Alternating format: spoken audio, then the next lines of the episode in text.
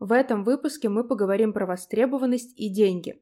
Действительно ли копирайтеры и СММщики востребованы так, как об этом говорят продавцы курсов? Сколько можно зарабатывать на старте и вообще? Как авторам и СММщикам оценивать стоимость своей работы? Давайте разбираться. Продавцы курсов очень любят оперировать статистикой из HeadHunter, мол, прямо сейчас на ХХ 3000 вакансий, и поэтому вам обязательно нужно пройти курс, а то рынок ну вот прям загибается без специалистов. Меня это, конечно, очень смешит. Эта реклама легко разбивается о реальность. Ткните в любую такую вакансию и посмотрите, сколько на нее откликов. Обычно это от 30, если вакансия свежая, и до 1000, если вакансия повисела недели полторы. Если на своем опыте, на одну вакансию автора откликается в среднем человек 200.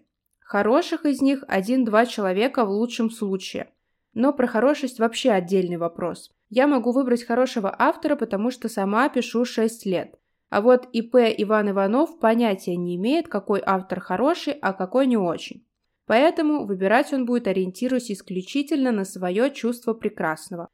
Раньше я наивно полагала, что чем опытнее я становлюсь и чем больше навыков приобретаю, тем востребованнее я буду. Но я ошибалась. Работодатели готовых платить условно 100 тысяч рублей куда меньше, чем тех, кто готов платить 15.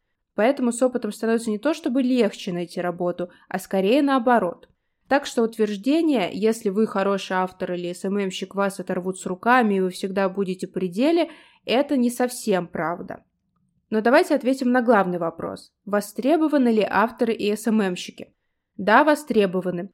Сейчас любому бизнесу нужно коммуницировать с потенциальными клиентами. Но что тех, что других огромное количество. Большинство из них, к сожалению, ни на что не годные, но это мало кого волнует. SMM у нас часто делается просто чтобы был, а отличить хороший текст от плохого, кроме самих авторов и редакторов, мало кто может. Если говорить чисто про мои ощущения, предложение сильно превышает спрос.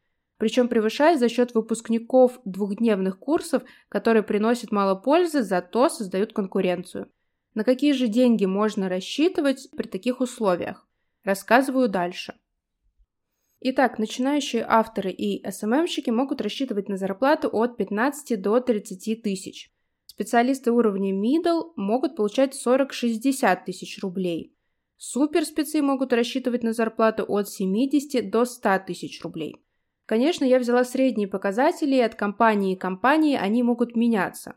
А разделение на уровни у копирайтеров и СММщиков вообще очень размытые. Но если вы обладаете плюс-минус здоровой самооценкой и не находитесь в информационном вакууме, то вы можете примерно понять, какого уровня вы специалист. Как вы видите, никаких золотых гор, которые обещают продавцы курсов, здесь нет – Отдельно стоит сказать про фрилансеров. По сути, они сами решают, какую стоимость назначить за свои услуги. И здесь уже кто во что гораст. Можно брать качеством, можно количеством, можно продать дорого некачественную услугу, а можно качественную за копейки. Однако не стоит надеяться, что вы, будучи фрилансером, сможете зарабатывать миллионы.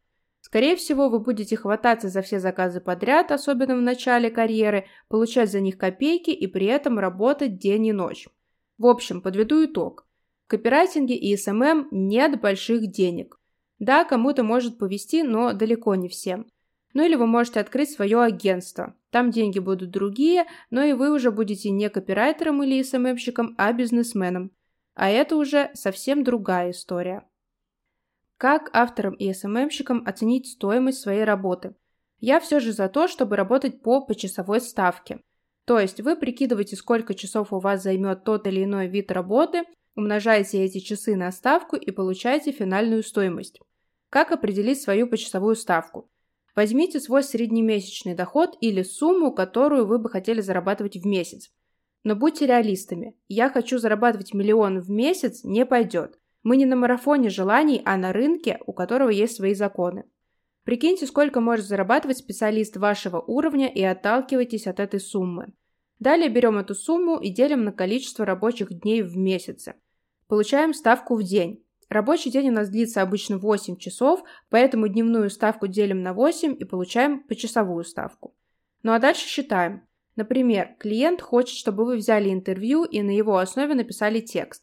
Вы прикидываете. Составить список вопросов час. провести интервью – еще час, написать текст – 5 часов. Складывайте все эти часы и умножайте на почасовую ставку. Для меня такая система удобнее всего. Вы можете также назначить фиксированную стоимость для каждого формата или набора услуг. Это как вам удобно. Но главное, пожалуйста, не работайте с оплатой за знаки. У меня на этом все. До связи.